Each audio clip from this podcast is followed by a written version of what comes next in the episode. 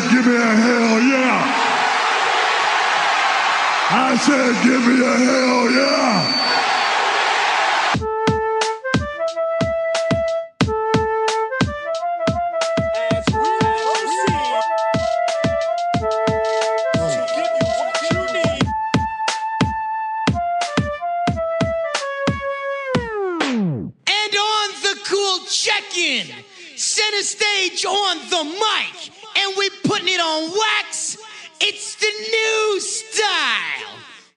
What up, everybody? This is Double G for the Fight Game Podcast, midweek edition. We rarely do this anymore, but John LaRocca and I had big dreams at one point to do a midweek show.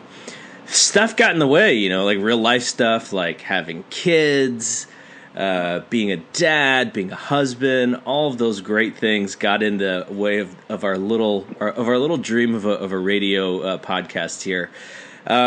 Welcoming in John LaRocca. What's up, man? What's up, man? The dream is still alive, my friend. It's still alive. To the point that we're doing it right now at 11 o'clock at night on a Wednesday. No heat for it.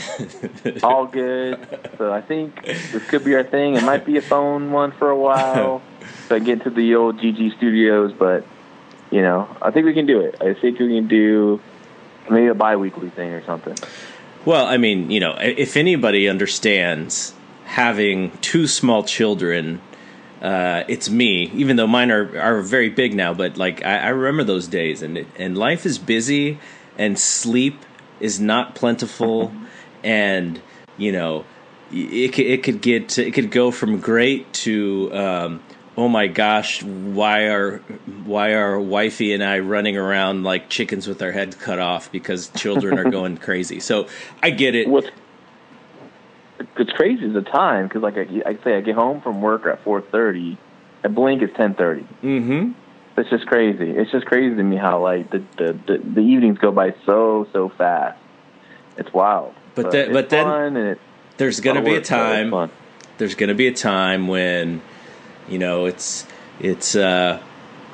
probably be a few years from now, but all of a sudden, dad's cool because he takes us to wrestling shows. That time will come. It definitely will come. The amount of the time frame in that may be small, it may be large. I have friends whose little kids really enjoy wrestling, and they haven't sort of turned on it yet. I mean, just look at our friend Dave Juter. Both of his kids are really into it, and they're young, but plus they get to see Daddy wrestle. But at some point, it is not the coolest thing in the world. But hey, now my kid, he's in college, and all of a sudden he's into it again, and I'm like, now, like of all time, like now you're into WWE. Like, of all the times to get back into it, that's interesting, now, too. And what has them right now in the WWE? I think it's like the college thing where you're in a dorm and you got buddies, and it's like a Monday night, and people are like, well, what are we going to do? Oh, Raw is on. I think that's what it is. When you're in college, you're going to class, and then in the nighttime, you're screwing around and, nothing to do, and, wrestling's on TV. Yeah, I'm looking forward to taking to the movies. I mean, before wrestling shows, but I'm really looking forward to that. 'Cause, I mean, one of my favorite things is going to movies, and of course, I don't go as frequently as I used to. But once Chloe gets older, I'm definitely going to take her to the movies. And then when Hunter's ready to go to the movie theaters, I'll take him too. But I'm looking forward to that when that happens. Then of course some wrestling shows will happen, I'm sure. Yeah, I mean, one thing about WWE house shows is that they are essentially for children. Like, there are some. There may be a match or two that's a little long, but they're pretty short. They have good tempo. Good guys win. Tons of opportunities to go to the merch stand. So it's fun to take kids to that, especially if they're into it, and then they get to see it for the first time. Like that's the cool thing. I think the kid who's in college and who's sort of back as a fan, and he's telling me how many spots that Almas and Styles missed. I'm like, how dare you? He not really missed, but he was trying to be like, you know, smart wrestling fan and going like, oh, I think Almas undershot that one and AJ had to run underneath him and catch him, or it was something like that. Well, there's something to complain about that match. It was definitely not the wrestling itself. No, he liked the match. He really liked the match. I don't think he fully understands that, you know, Almas is supposed to kind of go slowly through the ranks to get to that match. I don't think he understands that part, but he liked it. He was just like trying to be like, you know, cool kid. Like, oh, I don't think he was supposed to be that short on that whatever. Yeah, I was like, okay, guy, smart guy. That's awesome. But the first time that I took him, it would have been, I want to say he was 4. And I think it was probably like 2 years early. And the thing is we had to fake out the youngest because they're only 17 months apart. But the youngest, you know, wants to do everything that the oldest does. And so we had to fake out the youngest and we had to wait until he took a nap. And then we were able to leave because he so badly would have wanted to come with us. But yeah, I think it was 4. It was too early because he wasn't willing to sit in the seat to watch the entire time. And we had pretty good seats, so he was kind of close. But, you know, we spent a lot of time walking around and looking at merch and kind of hanging out and then going back and sitting down. But, you know, once the kids get to be like 5, 6, you know, of age, kindergarten, first grade, where they actually have to sit in a class for, you know, 5 hours or whatever, I think that's the perfect time because they have the attention span. Yeah. It's exciting, especially the first time. And, you know, they don't, as long as you get them food and drink and like that, they're set, man, they're set.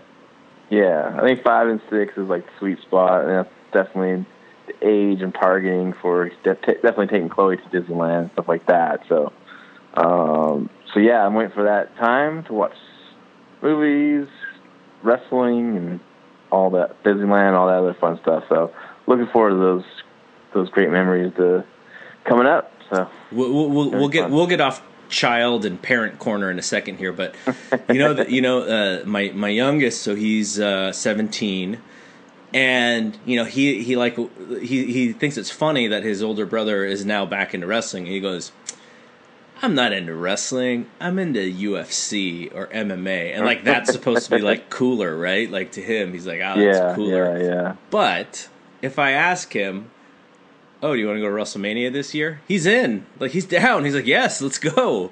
So, you know, for the big shows, because he knows that, you know, he'll see cool stuff. Because he was at WrestleMania 31. He was at WrestleMania 26. So he knows, like, cool stuff happens at big shows. It's just he doesn't want to follow the day-to-day product because it's goofy and not as cool. But yeah. So I still laughed at when we saw Last Jedi and then, like, we were saying bye. And then, like, I realized JJ actually drove himself to the theater. And I'm thinking, like, oh, my God, I remember this kid who was just, like, in the front row with you, like, at Premiere shows. Mm-hmm. And, like, mm-hmm. you know, in awe of, like, Oliver John and Jeff Cobb wrestling. And, oh, yeah. Now he's like, they love that match. Yeah, cruised on to the movie theater. What's up? See you guys later. Like, I know. It's crazy. Crazy. Yeah. So just to kind of get back on topic a little bit. So you and I, we did one episode of the We Want Flair podcast. We talked about, and I'll link it for those who may have just found this podcast and this website. But we did a really fun episode of Ric Flair against Brian Pillman, and that was going to be a podcast that we'd wanted to do sort of over the summer. But you know, again, I think our eyes were bigger than our reality, and we haven't done episode 2 yet. But it's still a project for us that, you know, we want to get back to and do more. We want Flair stuff. And because the second one we wanted to do was the Battle of the Belts with Barry Windham. And then I think there's a very sort of newsworthy one to do, you know, with the recent passing of Big Van Vader. I think that could be one that we would do as well. But I know one of my buddies, he was like, you know, he's a really good guy. He's been on my podcast before for the Four Kings podcast, the Fabulous Four, with the middleweights, I mean the welterweights, Hagler, Hearns, and Duran and Leonard, and he was on one of those episodes, and he really likes, you know, he's a wrestling fan and a boxing fan. He's not really that much into MMA, but he likes the stuff that we talk about. And to him, he's like, the best podcast you guys did was the We Want Flair podcast. Like, I want more. And so that I was like, okay, wow. Like, cause he's back. He's a little bit older than me. So that's like his time, you know, is, you know, sort of late '70s WWF into early '80s plus, you know, Ric Flair. And, he actually fell out of wrestling a little bit until he started following New Japan over about the last 6 years. And, you know, he's a big Tanahashi guy. So, you know, when I was able to interview Tanahashi, he thought that was really cool. Or I didn't interview him, but I helped get it recorded and produced and stuff. But so I know that people liked that podcast, and we just need to get a little bit more of a rhythm to do it. But you know, we're definitely down to do it. Getting together on stuff like this kind of, you know, gets us back into the swing of things. So hopefully soon we'll be able to do that one and get back into that podcast. So that was kind of a long intro, but. We want to talk about G1, and as of this recording, it's been 4 shows. The night 5 actually starts in like 3.5 hours from as of this taping. But so far, it's been, you know, it's been pretty excellent. Though there's been some stuff that I actually haven't liked, surprising and actually not surprising, because coming out of the G1 special, which I do want to just get a couple quick thoughts from you about, we sort of knew that there's an angle that was going to have to be told during G1, which is the breaking up of the Bullet Club and the splitting off of the Bullet Club and Tama Tonga and Tangaloa and Fale and Haku, kind of being like this heel group because they're the original, you know, the original Bullet Club guys, and so. There in Tama Tonga's matches in the G1, you sort of know that there's going to be interference.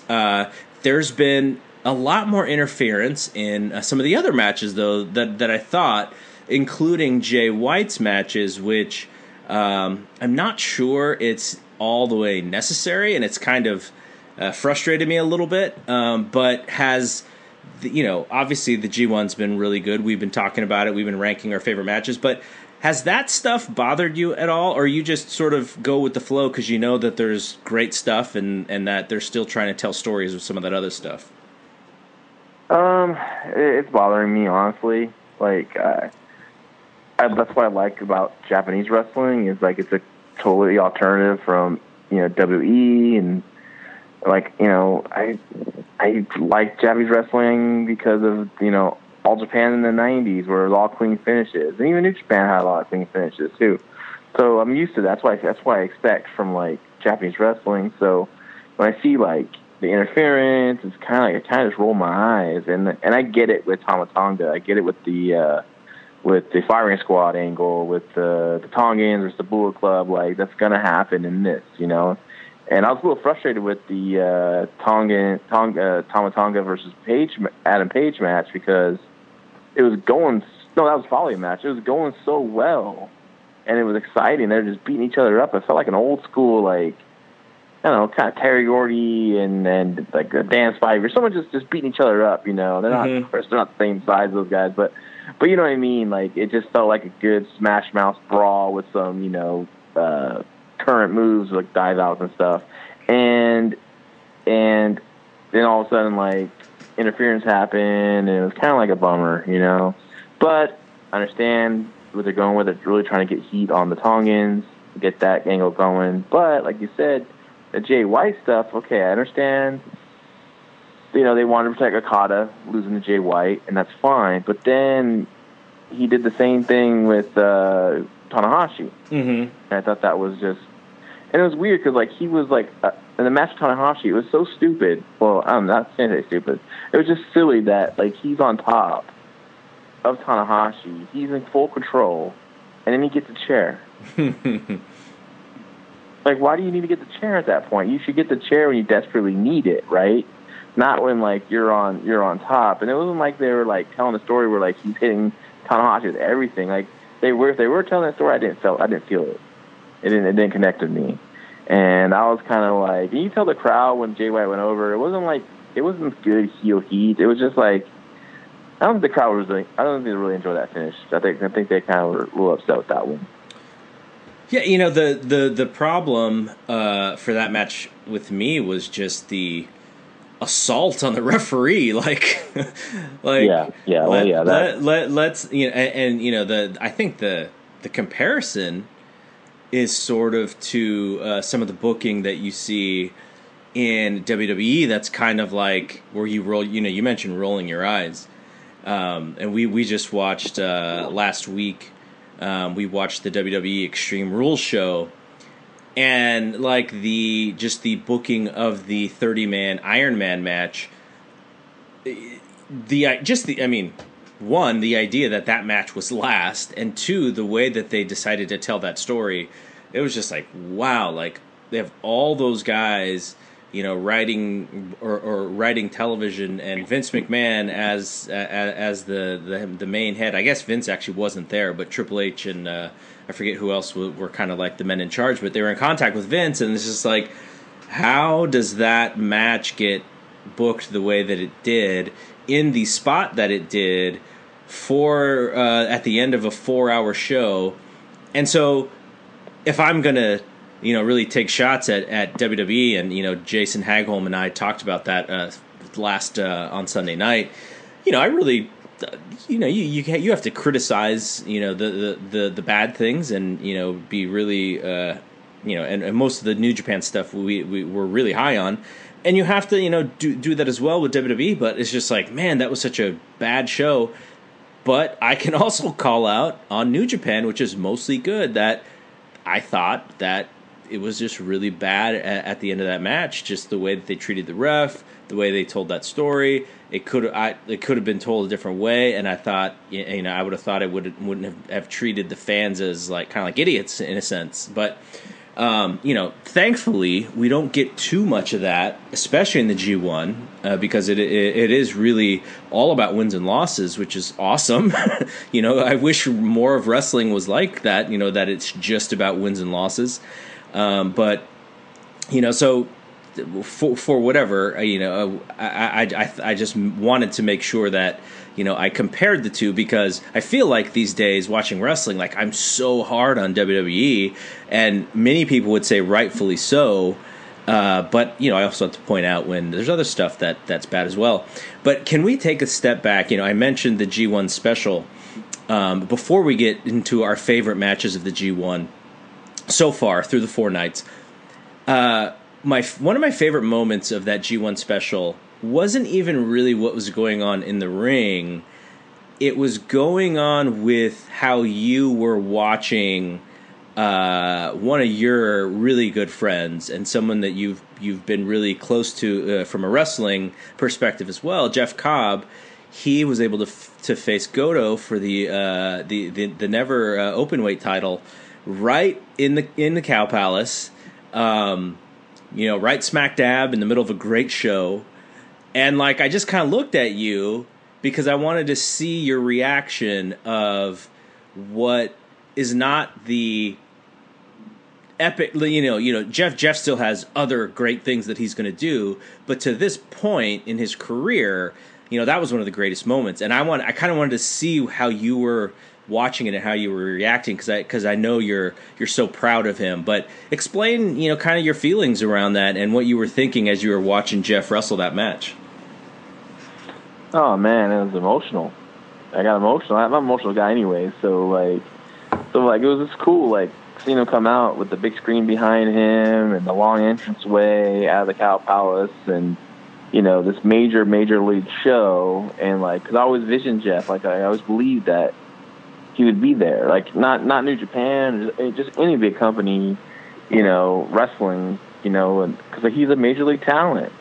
You know, he's a gifted guy. He's something special. If you watch him, you can't take your eyes off him. He's just gifted. And plus, he's a down-to-earth great guy. And so you know, he's hardworking, and seeing his hard work pay off is pretty emotional for me. And, you know, seeing him from, you know, all the way in Hawaii, wrestling once a month for, you know, Action Zone Wrestling out there, to, you know, taking a chance, leaving paradise behind, to come to Folsom, California to pursue his dream of, you know, to become a major league, you know, professional wrestler. And now look at him now. He's, like, torn all over the world. And I never get to see the guy other than AEW shows, you know, which is great because, like, that's what I want, you know. Sure, would love to see that guy every day, but at the same time, it's like I want to see that guy out and making a name for himself, and that's what he's doing. And it was just cool. I was just sitting there, and I was getting emotional, you know, trying to fight back the tears because I'm so happy for him. And then the match was really good. They had a good match. And actually, when I went home, I actually watched it on Axis because I recorded the show, and I really thought it actually played better on Axis, just the way they shot it, and hearing Jim Ross's commentary on it and Josh Barnett's commentary on it, you know, and then Jeff, you know, he's been down south and trained with Josh a few times, so, you know, but it was cool to see Ross, like, put Jeff over, and that was really cool to see and hear. And it was funny because he was even, like, at one point in the match, like, Jim Ross was, like, telling, like, you know, he should, like, study more Dr. Death Steve Williams, you know. Jim Ross is, like, you know, protege for a long time, and Bill Watts' protege, and then in the match, you know, Jeff picks up Goto and does the Oklahoma Stampede, and then Josh Barnett's like, "Yep, speaking of Dr. Death," you know. So that was really cool, you know, because that was like one of my favorite moments, and just wrestling in general, you know, that experience is just happy to be part of that, you know. And then I was not going to miss this show for it, just because of Jeff's on it. I had to be there. And overall, it was a fun show. It was a lot of fun. I'm probably the only guy in our group that probably wasn't high on the main event like some, but, you know, overall, I had a good time in the show. You mentioned Ross, or Rossi, as Sting used to call him. The night before, so...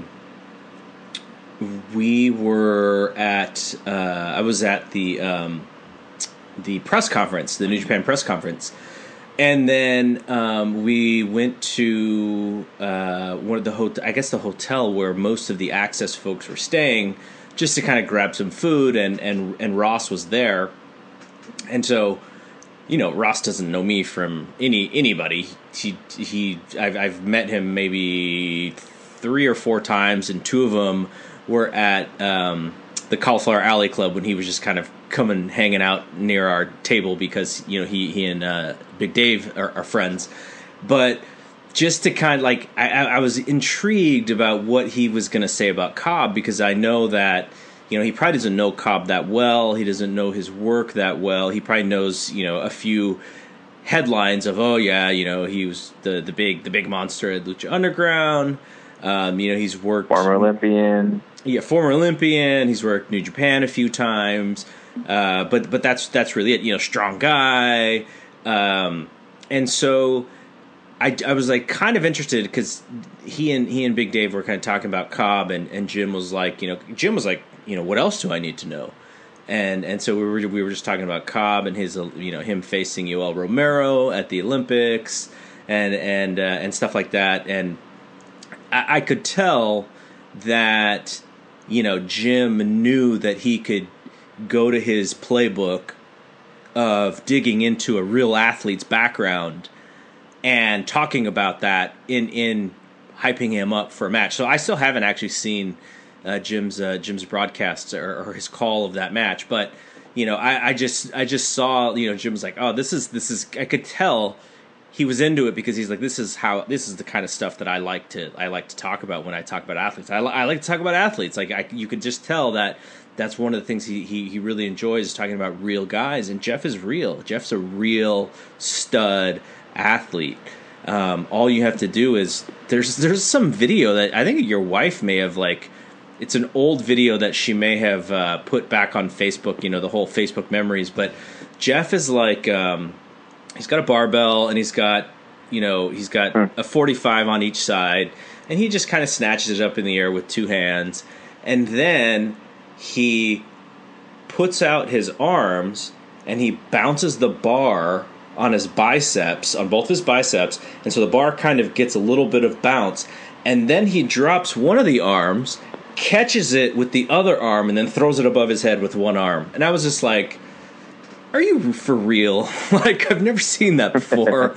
Like, but that's the freaky athlete that he is. Like that's stuff that he probably does just for, you know, for shits and giggles, and everyone who watches him goes, dude, come on, like that's ridiculous. Oh, like, yeah. How do you do I remember that video because when I was, you know, running Premiere and booking Premiere, like I would use like real footage that these guys would post, and like of the workouts or training or whatever, and I would just use it to show clips, you know, on our Facebook page or website, whatnot, just to kind of build that real athlete feel, because they are real athletes, you know, and give that sports feel, like, you know, Thatcher going off the train with Billy Robinson, picture of him with Billy Robinson in the class, show that, you know, J.R. Kratos learning Muay Thai, show that, you know, like, I used to love that stuff. And I remember when I posted that one, I thought that was pretty cool. When Jeff, I think he was just, like I said, he's just goofing off in this gym, but I used it like to show off like how what a freak this guy is, you know. And you know, we'll change the G1 in a second, but you also mentioned how nice of a guy Jeff is, and you know, he did come by after his match, and it was before the main event, but you know, mostly to say hi to you and Dutra, but still, like he knows that. You know, there were other people there who were real big fans of his. And he just came over to say hi and, you know, check on you guys and to make sure, you know, what you guys thought and shoot the stuff or whatever because, you know, you guys haven't spent a whole lot of time in it. But he's just that nice. He was just being thoughtful, right? He was coming over, checking in on you guys. Like, I thought that was cool. I'm like, you know, that's who he is. And I think that's why he's so easy to like and enjoy, because that personality comes through as genuine on TV in his matches.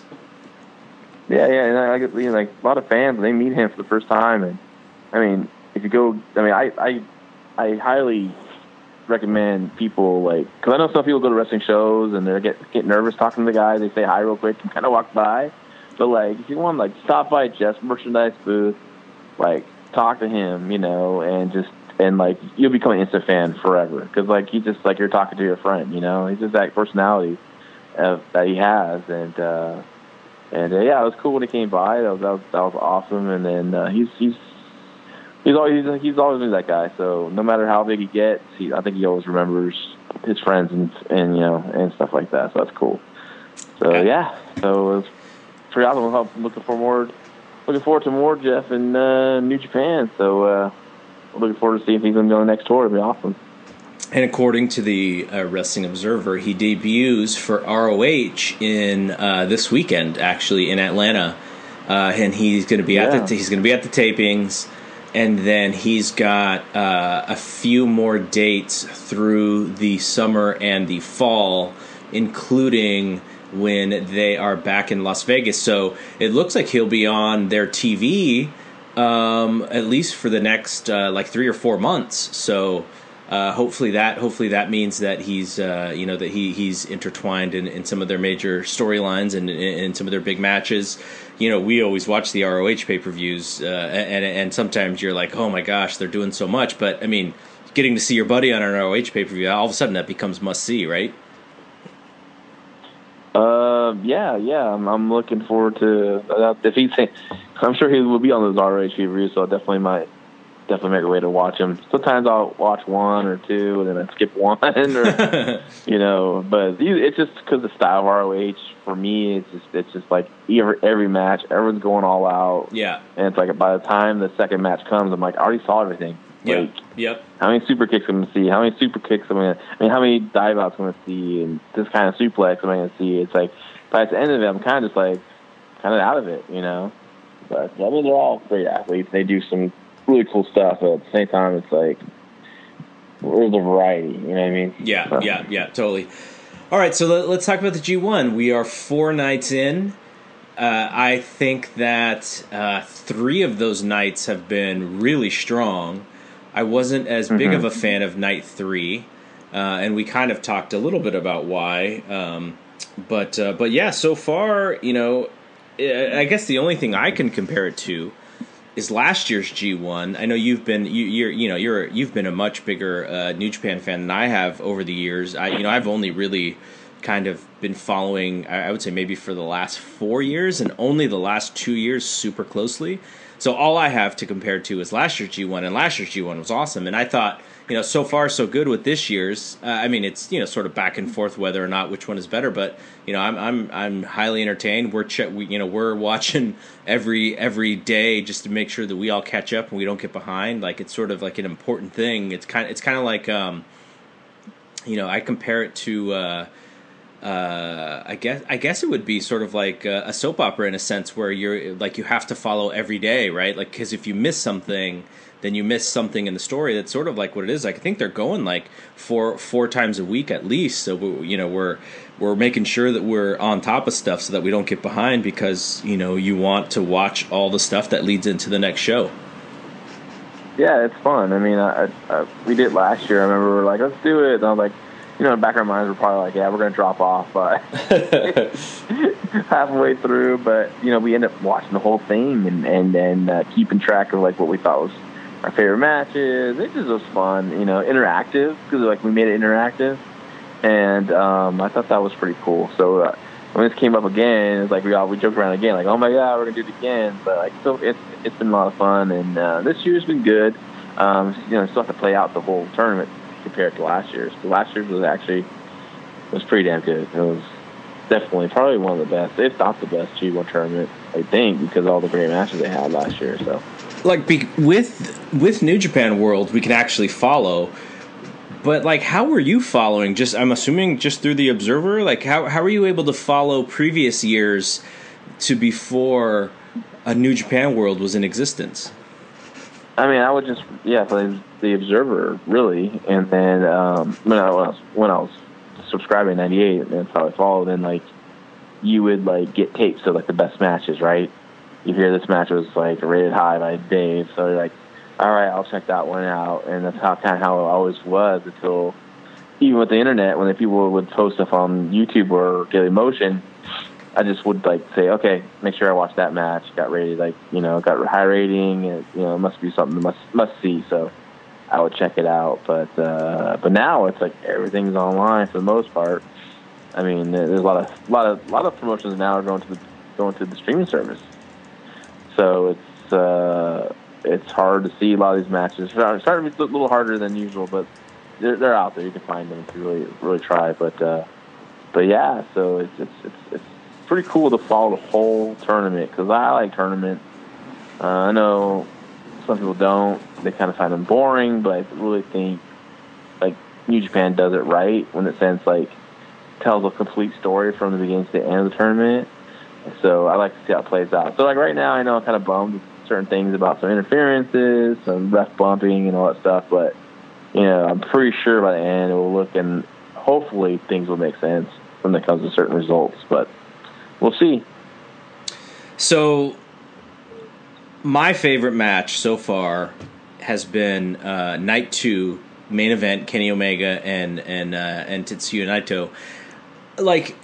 There's recency bias in this stuff sometimes, right? But after I watched that match, I was like, that might be my favorite Naito match ever. And I'm, again, I haven't watched everything that he's done, right? I'm not going to say that I'm the New Japan guy who's followed everything. Absolutely not. And I'm very open to saying that. I have become a much bigger fan in these last 2 years, thanks to New Japan World.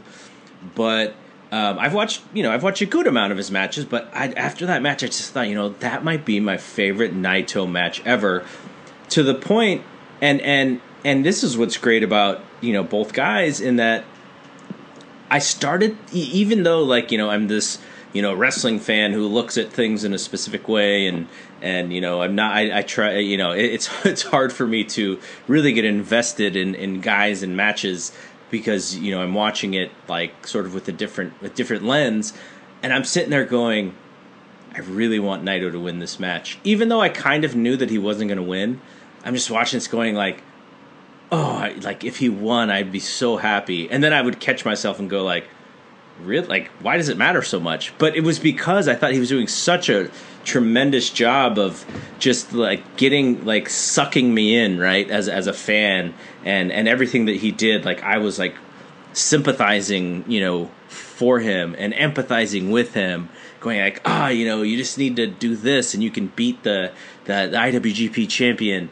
And I've never felt that way in a Naito match before. So has that been your favorite match as well? And you know, overall, like, what were your thoughts were they similar to mine, or did he just suck me in for whatever reason? No, I agree. As of right now, that's my favorite match of the tournament. It was an epic G1 match. You know, it had everything. It was action packed, a lot of twists and turns. I mean, maximum effort by both guys, and Naito was something else in that match. And I also thought he was going over too. I really did. I thought, you know, I could see, like, him pinning Omega. There's a future title match possibly. You know, reason for Naito to challenge Omega for the title sometime down the line from his win in G1. But it was to be. I was a little surprised by that finish. I really thought Naito was the one that's going to get his hand raised at the end, but Omega won, and I got gave it up for Omega too. I don't want to talk about Naito a lot here, but, you know, Omega was pretty fantastic in this match, and you know me, I've been a tough critic on Omega, yeah. And yeah, like, it's really been the babyface turn. Like, I just think this guy is a natural babyface. Yeah. And I don't think he was that good of a heel. I just never believed him as a heel. Yeah, you've always said that about him. And now that he's a babyface, I he's perfect. I think he's. And, you know, I remember when we were walking out of the G1 special, and I wasn't a fan of the main event, just because the G1 special, the Cow Palace. The only reason I wasn't a fan because it's just my stupid traditions that it's an IWGP title match, and, you know, why is there ladders and tables and all, you know what I mean? It just, you know, I want to see, like, a great title match, and it was all a big angle, and that's what it was. And I get that. It's just, you know, I don't know. I was just kind of a little bummed about that, but, I mean, so the storyline was great. It's just, I was expecting something different. Maybe that's why, but, like, you know, the whole, like, Kenny Omega post-match promo after that show was fantastic. I thought that was just awesome. And, like, you just felt like, okay, this is a babyface. This is the babyface of the company. This is the guy that's going to lead the way, you know. So I really believe him in that spot, in that role. So I'm actually a really big Kenny Omega fan right now. Looking forward to his matches, and looking forward to this role as the champ in New Japan. So.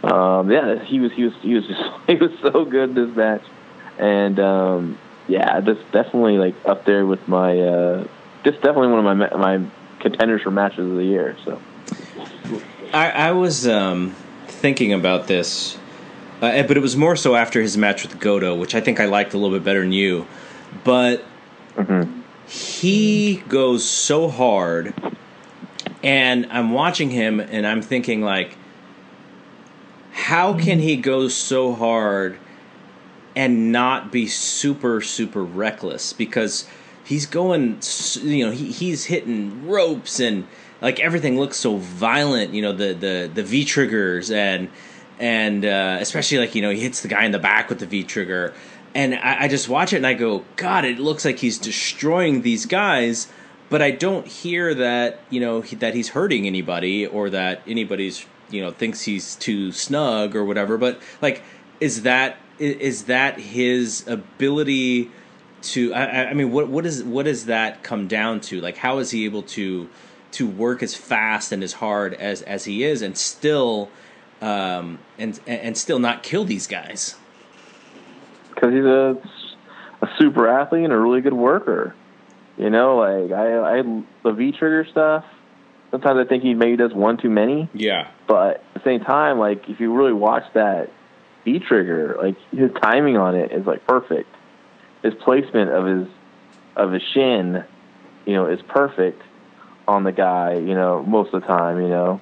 So, I mean, there's a time when I think Adam Page turned right into it, but that was a whole other story. But, like, you know, for the most part, yeah, he's not really hurting guys with it. And then he's just he's just really, really good and as his babyface. And like I said, I think he's fantastic. I'm looking forward to the next couple matches coming up. And I believe I'm looking forward to the match with Sonata coming up in the tournament when that happens. I'm really hoping, because Sonata's been – he's been fantastic in this tournament as well.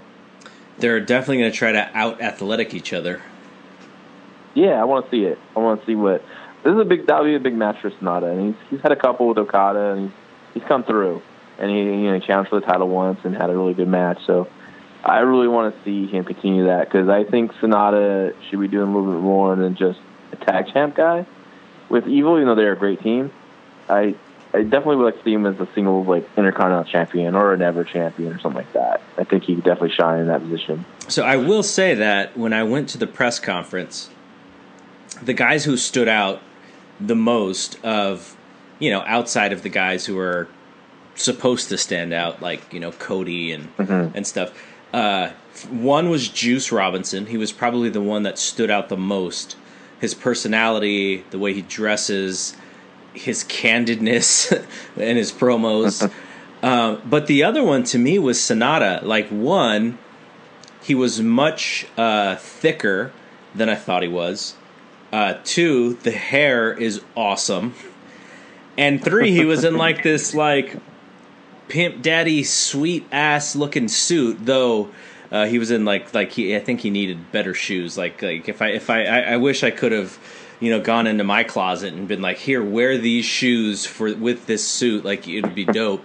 But yeah, I was really impressed looking at him in person. Now, he's not the most charismatic, vocally, he doesn't have that swagger when he walks, right? So some of it is a little mysterious, I guess.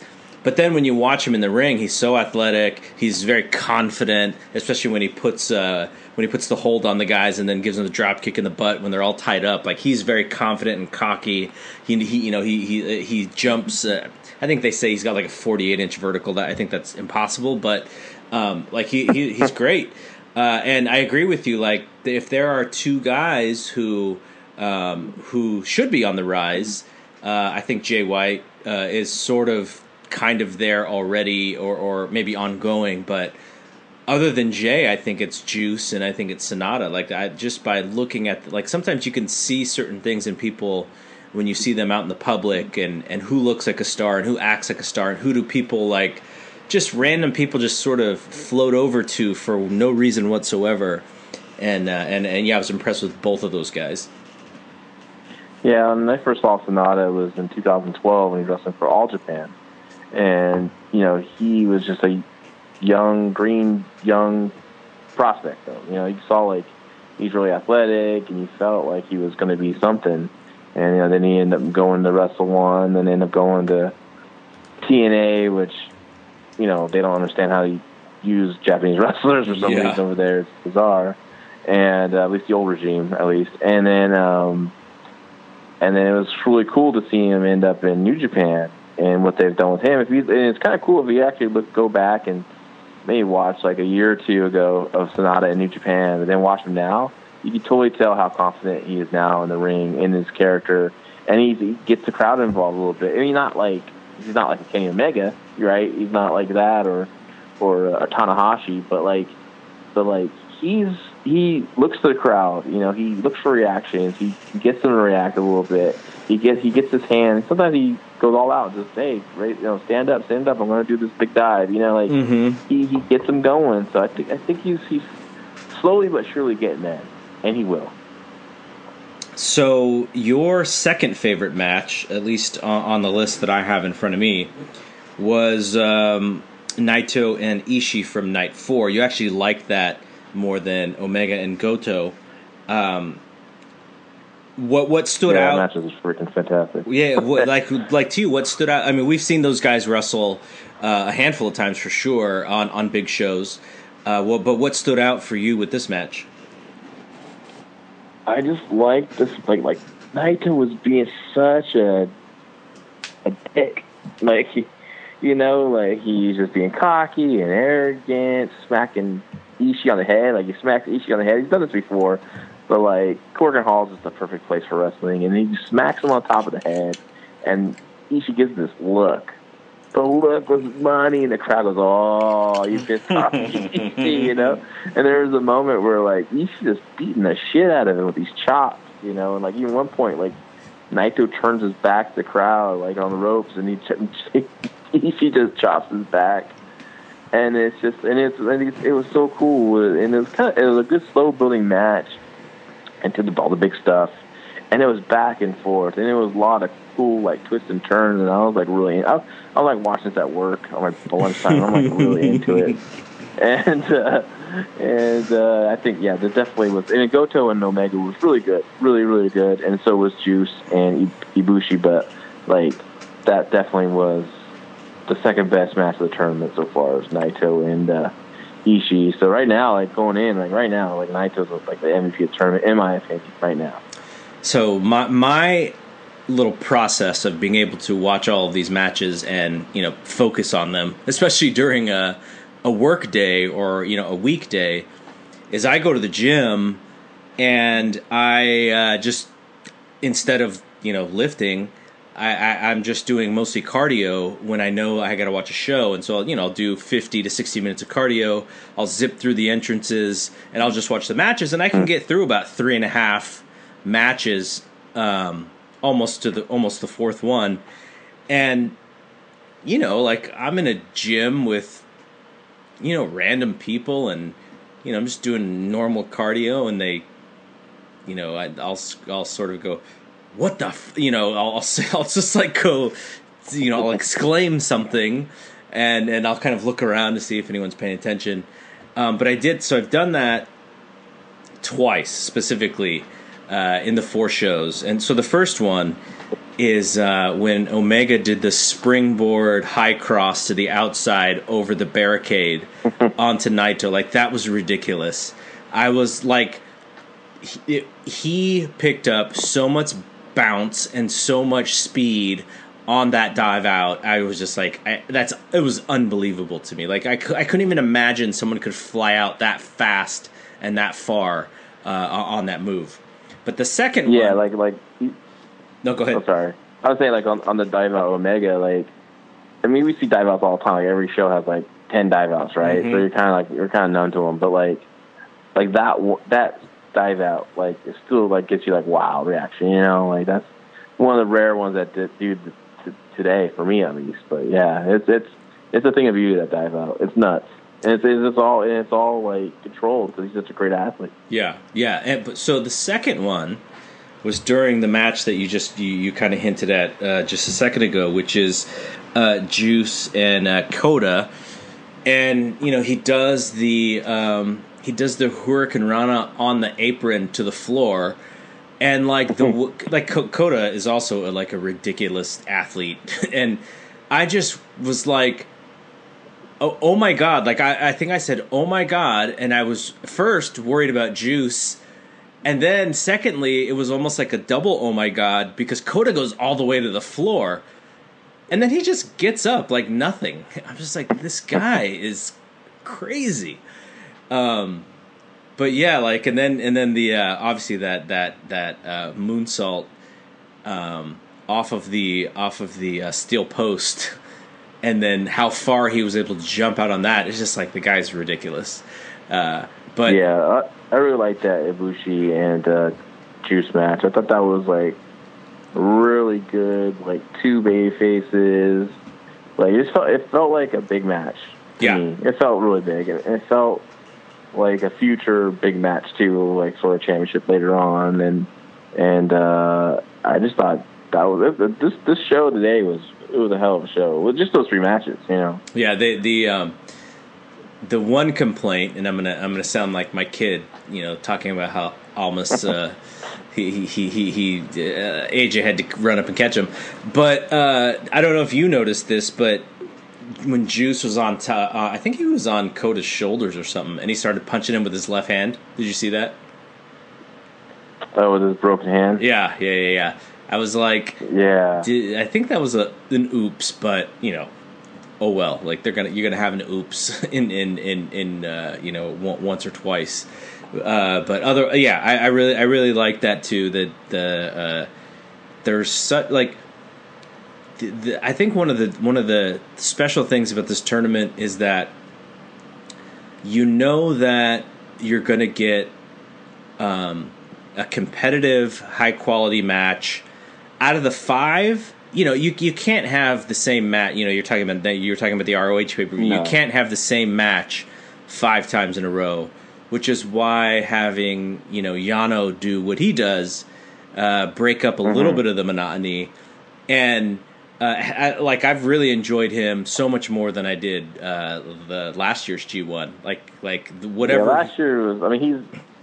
Yeah, you're right. Last year it was more focused on the comedy. This year he's mixing more of the wrestling in, and I think this made this year a little more exciting. You know, last year's Okada match was Yano and Okada was so much fun. His match with Ishii this year was awesome. I love that match.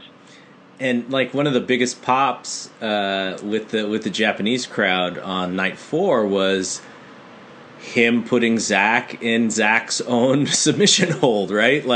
Just the way he fought for it, and when he finally got it, like the crowd was just like so behind him. And you know, when they come to the U.S., like the U.S. fans just love that guy. Like he gets one of the biggest pops of the night every time. Yeah, and I really like that. You know, Yano showed off his wrestling skill because he's like a really good wrestler, and he's a really good amateur wrestler. And then so he got to roll around with Zach, and of course Zach was, you know, he's a little bit faster, a little bit slicker. He's he's the magician, right? The mat magician. So he's able to sneak out of Yano's attempts, but it was still cool to see Yano's attempts, you know, and see him wrestle a little bit more. And I would personally, because we remember last year's tournament, Omega Yano had that really, in my opinion, that match sucked. It was the tape of the feet, the bouncing around. Yeah. Right, a lot of people didn't like it. A lot of people had issues with it. But for me, what I would like to see, because this time around, Omega is the champion, right? I want to see Yano still be him, but maybe take a little more serious approach to it. You know, knowing that not only is a tournament win, you get points, and it could be big for him, but when pinning the champion, right? It's a future title shot. It should be treated as important to him, I think. You know, I would like to see that. You know, I think anyone that wrestles Omega in this tournament has to have that beyond just points for the tournament and winning the tournament. It has to be about pinning the champion, getting a future title shot. You know, absolutely. On the other side, I think. I think if this was a competition, the B block is probably kicking the A block's ass right now. But which is funny because that was Kenny's promo today. Oh, was it? That's the only thing I didn't see was his end promo. It's the only thing I didn't catch up on. Well, it was in Japanese, and I don't speak Japanese. But he kept saying B block a lot, and from what I read, he was saying how the B block is outperforming the A block, and then you set up the game basically. Basically, I think that was the gist of it. So, so yeah, you're right. No, they are. They're right. I mean, it's not like A block's that far off, right? But the standouts have been B block so far. Well, I mean, we can talk about it a little bit, which is Okada's new character. I know you put it over on Twitter the other day, sort of Club Kid Okada, dancing around and new hair color. It's different, but I think he's had a little bit of an uphill battle based on the results so far. He had a pretty good match with Jay White, though. It wasn't. It was going good. It was good, but I don't think. I'm sure there's folks who may or may not have liked the way that it ended. But he also had a match with Fale, which, look, you're not going to get a 5-star classic with Fale for the most of the time. But we talked about the booking, and we talked about sort of all the interference, and they really put a stamp on the Firing Squad, aka OG Bullet Club, by having them beat Okada. I thought that was I was really surprised, and I probably shouldn't have been surprised because I know how much they're investing in these guys. But I was like, okay, maybe Okada is the one that sort of figures it all out and doesn't actually get pinned. But no, just like you know, the other stuff that's happened, he also got pinned with and Tama Tonga came in and hit a gun stun on him, and then Fale hit the bad luck fall, and Okada was pinned. Like, did it surprise you, or were you sort of expecting it? And so far, what have you thought about Okada in this tournament? You know, Okada, he's good. I mean, he's always good. He hasn't had that great barn burner match yet, but he will, because we know the last night he's wrestling Tanahashi, and there's some other matches he has coming up with Suzuki and stuff. But like, I thought the match with Jay White was really good, and then, you know, I thought the finish was done to protect Okada and give Jay White a win over this former champ. I kind of think they could have been a little cleaner with that one. Mm-hmm. I was kind of surprised that he didn't beat Fale. I just figured they wouldn't let Okada lose twice. Yeah, but I mean, I do respect like what Gato's doing with the firing squad. Like, if you're going to get these guys over and get heat on them, like, you got to be all in with it, right? Yeah, you can't just like half-ass it. So, right. I respect that. Totally respect that. And it's interesting to see how it goes further with Okada. I think he's going to be going on the win streak now. So, so he'll get his wins, and I think he'll have a good tournament. I think the match tonight. Is it against Page? Page, yeah. So I think he'll win that one for sure. And you know, I'll be shocked if he doesn't win that one. And I think Page has been a really good addition to the tournament so far. He had a pretty darn good match with Elgin on night 3, and I've been impressed with him. Like, so again, this goes back to sort of seeing people in person, and in Long Beach, you remember when they christened the dojo in right before the Long Beach show, the last one. Mm-hmm. And Jay White was there, and you know, he was doing his interviews, and you know, he's got to mention the Bullet Club shtick and the being the elite shtick. But I was very impressed with. It wasn't even really what he said. It was more the way he said it, and just his interview style and his cadence and sort of his conversational speaking. I was very impressed with him when I watched him, and I was like, okay, like, you know, you can see the stuff on Being the Elite, and for the most part, it's really goofy, especially with him, but. I think he's been in some pretty good matches lately. I enjoy seeing him wrestle. And then when he went toe-to-toe with Elgin, and he was taking everything Elgin was giving him, and he was giving it back, I was like, okay, like, that was sort of a test for him to go, okay, you're going to have to do this pretty much every night, right? Like, this is what it's like in this tournament. And I thought he stood right there with Big Mike, and they had a really good match. And now he's got the test of all tests, which is, you know, he's going up against Okada, and you know, almost nobody has a less than 4-star match with Okada, except for maybe, you know, bad Fale. But there's you know, it's almost like each opportunity for him to get in the ring with someone like Okada, and then he'll face Tanahashi, you know, at some point. It's almost like that next step, right? He's going to face Minoru Suzuki. It's almost like, okay, can he go to that next level, then that next level, then that next level? And for someone like him, this tournament is great because when else is he going to have the opportunity? He's not going to have the opportunity in storyline to wrestle Okada, you know, in the next couple years, right? That's just not where he's headed. You know, probably same with Tanahashi. But because this is a tournament style and he's in their block, he gets an opportunity to wrestle these guys, and I think it's great. Like, imagine, you know, being a young wrestler, and you're like, okay, now I get to have matches with these guys where I'm gonna like learn more than I've learned in all of wrestling up to now. You know, like that. I think that's so cool for someone like him. Yeah, no, he's definitely a future star in my opinion. There's something about him. He may has a little bit of the it factor, you know, I think, and I really like the whole Hangman gimmick. I like his look.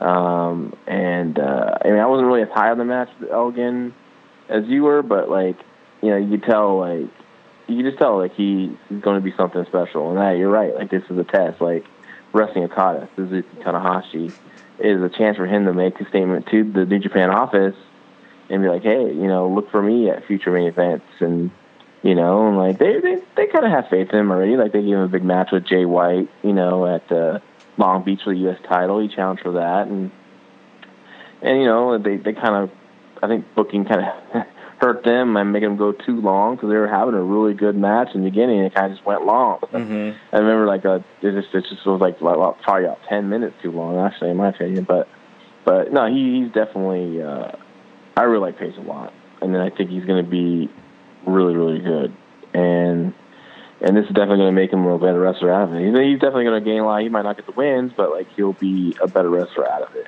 You know who else liked the match a lot and liked it even more than me? Our buddy, the Heartbreak Kid, David Rubio. We got to shout him out because he's in our group. You know, the three of us are kind of keeping up with G1, and we tweet each other back and forth about, you know, what our favorite matches were. He thinks after night 3, he hasn't watched night 4 yet, but after night 3, Hangman and Elgin was his second favorite match of the tournament. Wow. I was just like, it was like, it felt like, oh man, it's going to sound bad, but it just felt like an indie match. Like, a lot of moves, a lot of zero to hero stuff. Like, you know what I mean? Like, it was, for me, this is my thing, of course, right? So, like, I just thought it was, like, a lot of great moves, and they were great, and they looked great. Like, especially that Hurricane was freaking fantastic. God, I was like I shot out of a cannon when it came off the rope so fast, you know? But, like, I just thought, like, it was, like, really big move, and you're already up on your feet, and you're doing another move, and that kind of thing. It wasn't, like, they didn't pace themselves out with selling between the moves, in my opinion. But that's why I wasn't really high on the match. I mean, I'm not dogging on that, not being an asshole, but, like, I that's what I felt when I saw it. I was like, well, you know, it's kind of like what I see on the indies a lot, you know? Yeah. So, both you and me, when it comes to the A block, our favorite match of the A block so far, I just said Heartbreak Kid's favorite match was Elgin and Page, but our favorite match from the A block is Tanahashi and Suzuki, which was night 1, and mm-hmm.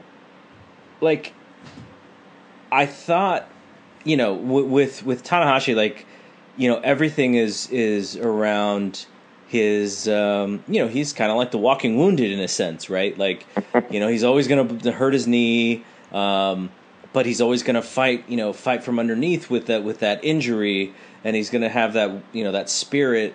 And I thought the submission holds that Minoru Suzuki was putting on him, just the transitions of going from hold to hold to hold to hold to hold, was really amazing, and just the whole pace of that match, and you know, the selling and everything, it was really good, especially for night 1.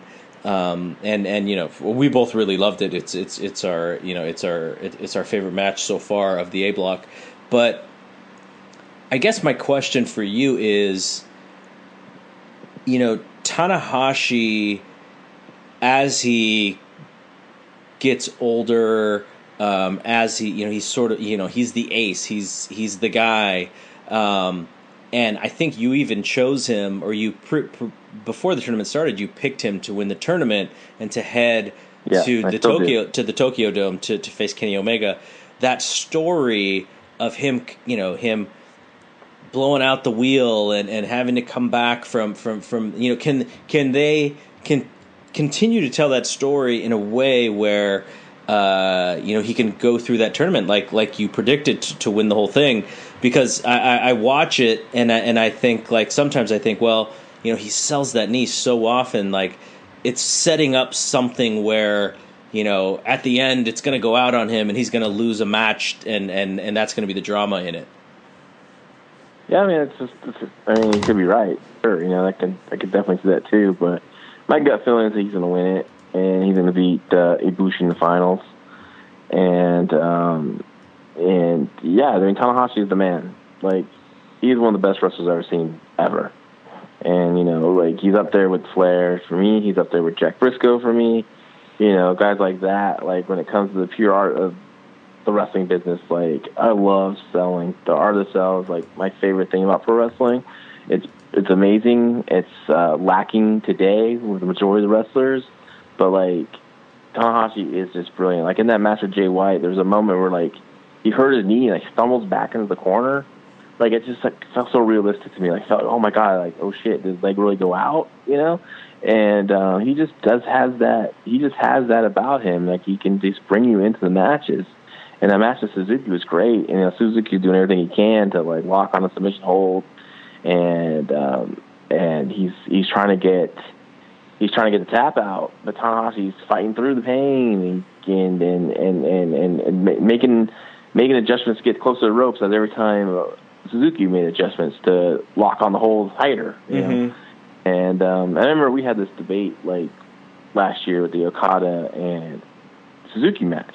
Remember, like, we were wondering, like, how can, you know, you really like that match. How can he sell so much and, like, not tap out? How can he sell so much? So I remember I was so curious about this because I was like, it's interesting, right? But, like, okay, let's look at this from a real combat perspective. Mm-hmm. So I reached out to a friend who is a pretty high level, who was a high level pioneer in women's mixed martial arts, and I asked her, like, you know, like, I showed her a link of the match. She watched it. I said, what do you think? Could, like, someone survive any submission holds from a guy like a match like Suzuki? And she said, yeah, it's possible. You can. It's not unrealistic that can happen. Right. So, like, and a lot of it was, like, if you watch the small details of that match, and people were like, why is he not tapping out? Because Suzuki's the master. But as you notice, like, Suzuki's making adjustments. Every time you make an adjustment, you're losing some pressure, right? So, like, and at the same time, as he's making those adjustments on the holds, Tanahashi's making adjustments to reach the ropes, to inch closer to those ropes and grab it. And it's just, like, really cool little things, and that's the stuff I love about pro wrestling. The little stuff like that, it just really brings you into the matches and you know, stands out more than, like, a big move, a big high spot that's dangerous or something like that. Yeah. And so yeah, and those guys are just, like, Suzuki Tanahashi matches are definitely. I mean, as much as we talk about Okada and Tanahashi, you know, Okada, Omega, like, and in a way, you know, you got to throw in Suzuki and Tanahashi in there, too, you know? Like, there's been a really good series of matchups in those two. Yeah, absolutely. No, I mean, it's definitely interesting to think about. And, you know, much like I talked about with Naito, Tanahashi just draws you in so much, and you're just sucked in, and you just want to see him win. You just want to see him overcome whatever the hurdle is in front of him, and he's amazing. He's freaking Elvis, man. Like, that's what I love about it. I love his post match wins. Like, I usually kind of cut out. Like, okay, Omega's in his promo. I might watch a little bit. Cut out. But, like, you kind of have to watch the post show ending Tanahashi celebration. Yeah, not the air guitar stuff, but, like, him walking to the back and getting people's towels and wiping his sweat off. Yeah. It's just so damn cool, man. He's just so cool. He's a legit star, you know. And, like, you remember you said, like, when you were there helping with the interview process, you know, setting up the interview and everything. Like, when he came into the room, like, you just felt like that guy is a star. Like, you knew right away. He walked in, he controlled the whole room, right? That's what you're saying. Yeah, he's just different. Like, the air is just different when he walks in, and, you know, when he starts just kind of introducing himself. The other thing, though, is, you know, when you lose a little bit of your athleticism, this is not me saying that he's, like, a worn down guy at all, but, you know, he's had some injuries, but the ability to change a little bit of your of what you do. To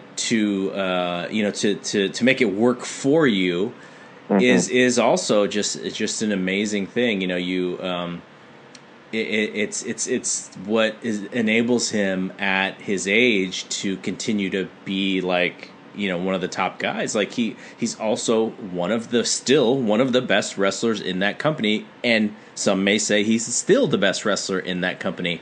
And it's his ability to find new things, you know, as a worker and as a seller and everything. You know, I'm not a wrestler, so obviously, so I don't know the exact terms, but you know, if Dutra or Cobb was here, they would probably be able to explain this better than me. But just his ability to change his game a little bit. You know, it's kind of like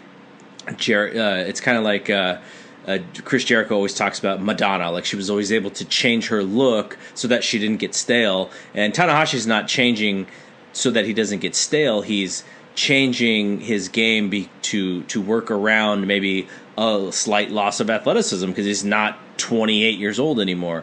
And that is maybe my favorite thing about him.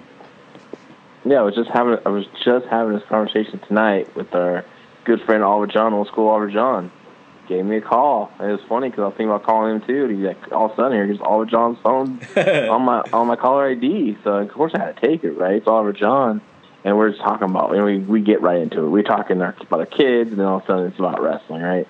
And then you know, I was talking about a particular tag team and how he's not a fan of their style, but I was like telling him the matches are getting better. There's even more psychology in the matches, mm-hmm. And he's like, yeah, because you're getting older and getting hurt. Yeah. You're going to change. And that's true. Totally. That's what happens. That's what happens to everyone. All those young guys, you come up, you take the big bumps, you take the big risks, you do a lot more stuff because you're young and you recover faster. But once you start not being able to recover as fast, you got to change things up. And, you know, Tanahashi is a genius, like I said. And so he can work around his injuries and still pull out great matches. Yeah, I'm looking forward to. You know, of course, I'm looking forward to this match with Okada, which will be another great match. I'm sure they can half-ass it. We won't know. We wouldn't even know. I mean, that's how good they are. Yeah, and they had that match earlier this year, which was amazing. Oh, jeez. Yeah, definitely my match of the year so far.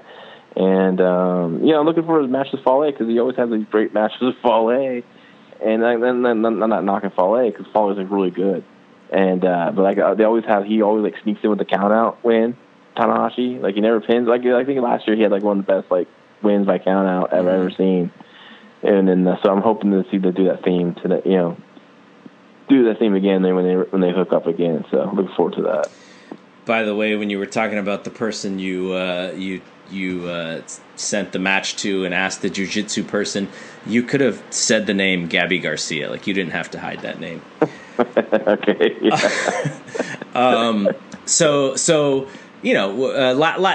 Last few thoughts here as we get through the rest of this. I don't think we need to go match by match. I think we've talked enough about the stuff that we really liked. Yeah. Is there one specific match that you're looking forward to the most? I mean, we already know the matchups, right? That everyone's facing everybody, but is there one match that you're looking most forward to? Is it may be Tanahashi Okada because you did mention that, but anything else that you're just like, gosh, I can't wait for this match to happen? I'm really curious about Omega and Ibushi just because it's been built up so long. They've, of course, their history, the best friends, the Golden Lovers thing, and their last match I've seen back in DET, they did everything in the world. So it's interesting to see how they do this match, and I'm sure it's going to be an all-out affair. So it's definitely going to be a standout match. So, and I expected Bushi to win that match. Yeah, no, I'm with you. I think that's the one I'm looking forward to the most, and just sort of playing off of last year's G1. I want to see what they do with Juice and Omega. I think again another young guy who's continually trying to raise his game. I want to see what they do with those guys again too. Yeah, Juice is great. Juice is he has it all. The personality, he can wrestle. The fans just love him, not only here in the United States, but they love him in Japan. And he has that charisma. He's like Jay, he's channeled that Dusty Rhodes vibe, right? Mm-hmm. Like he dances, he moves, he shakes, and then he goes out there and has a great match. So yeah, I'm looking. Yeah, you're right. Because they had that big. He had the big upset win, right? Last year's tournament. So interesting how they play off that. I think. Well, Omega did beat him again, so maybe it's one of those things where Juice always beats Omega in the tournament. In that kind of thing. But just like Suzuki always loses against Yano, right? Yeah, they won the theme. Not this year, though. Of course, it won't happen. But yeah, I'm trying to think of any other matches Suzuki has left. Oh, Suzuki Okada. Yeah, you know, Suzuki Okada is always great. Yeah. Have you watched the match with them in the rain yet? No, I'm not. I haven't watched it either. Have you? But no. But everyone I've talked to said it is like the setting just makes it look like just like a majestic match. Like just the setting of the rain and the downpour and it being outdoors. Like it's just like a different thing, right? It's not the same sort of setting as you usually see wrestling. So everyone I've talked to says that stands out and it just makes it like so majestic. Why is Suzuki booking show outdoors? I don't know. You can. Can't you like see the what the weather's going to be like 3 or 4 weeks out? Or at least a week out and make adjustments, right? But Suzuki's a badass, right? So he's like, forget the rain, let's go do it. Yeah, he probably saw it as like a challenge. He's like, oh, it doesn't matter. We're still gonna have a great match. Yeah. So yeah, it's been great. Looking forward to the finish of this tournament, and then maybe we'll come back and finish up a recap of G1. That'd be fun to do a show like this. This has been fun. I really enjoyed this conversation about the G1 tournament. Yeah, no, we should definitely do it again. Maybe at the end, or maybe maybe before the finals or something. We'll get back and we'll chat. Yeah, about is there another halfway point? I don't remember. It just feels like maybe we're at it. I don't know. It just feels like it doesn't feel like a long tournament so far, though. So there will be some like couple days, probably next week will be like the dog days, right? Almost still the tournament, but it'll be good. Yeah, for sure. I wonder. How many shows are they going this year? I guess they're going all the way through August 12th. So that's still, over 3 weeks. That's I don't know, 23 days or whatever. So 1, 2, 3, 4, 5, 6. I know, it's crazy because there's all this, just New Japan stuff. We're watching all this stuff, and of course me, I'm a free guy. I'll fit other stuff in. And it's like, it's a lot of watching. Thank God for lunch breaks at work, I know we're not even close to halfway through. There's 18 shows before the finals. And we're at night 4, or night 5 is tonight. So yeah, we got a long way to go, man. Maybe we'll do a halfway point then. Yeah, for sure. The old 7th inning stretch. What tournament? Yeah. So, but yeah, it's fun and it's one of the things that I dread it, and then when we get to it, I love it. So it's like one of those one of those things you just make time for it. So so you have Tanahashi winning. I originally picked Okada winning. Your guy's 1-1, my guy's 0-2, so we'll see what happens. But I think both of our guys will be in the running by the time this thing's over. For sure. So thanks for coming on, and we'll have to talk about the G1 again at some point, whether it's the halfway point or maybe before the finals or something. But we got a lot of stuff, because the problem is if we wait until too long, we have so much stuff to talk about. Like, it might be better just to do it like every week and a half or something, but we'll figure it out. Yeah, every 4 shows. Yeah, exactly. The next time we do the show, we can say we're almost halfway through. Yeah. All right, man. Thanks for coming on. Enjoy your young new baby boy, and we'll check you out soon. So for my good friend John LaRocca, I'm Double G. We'll see you when we see you. Peace out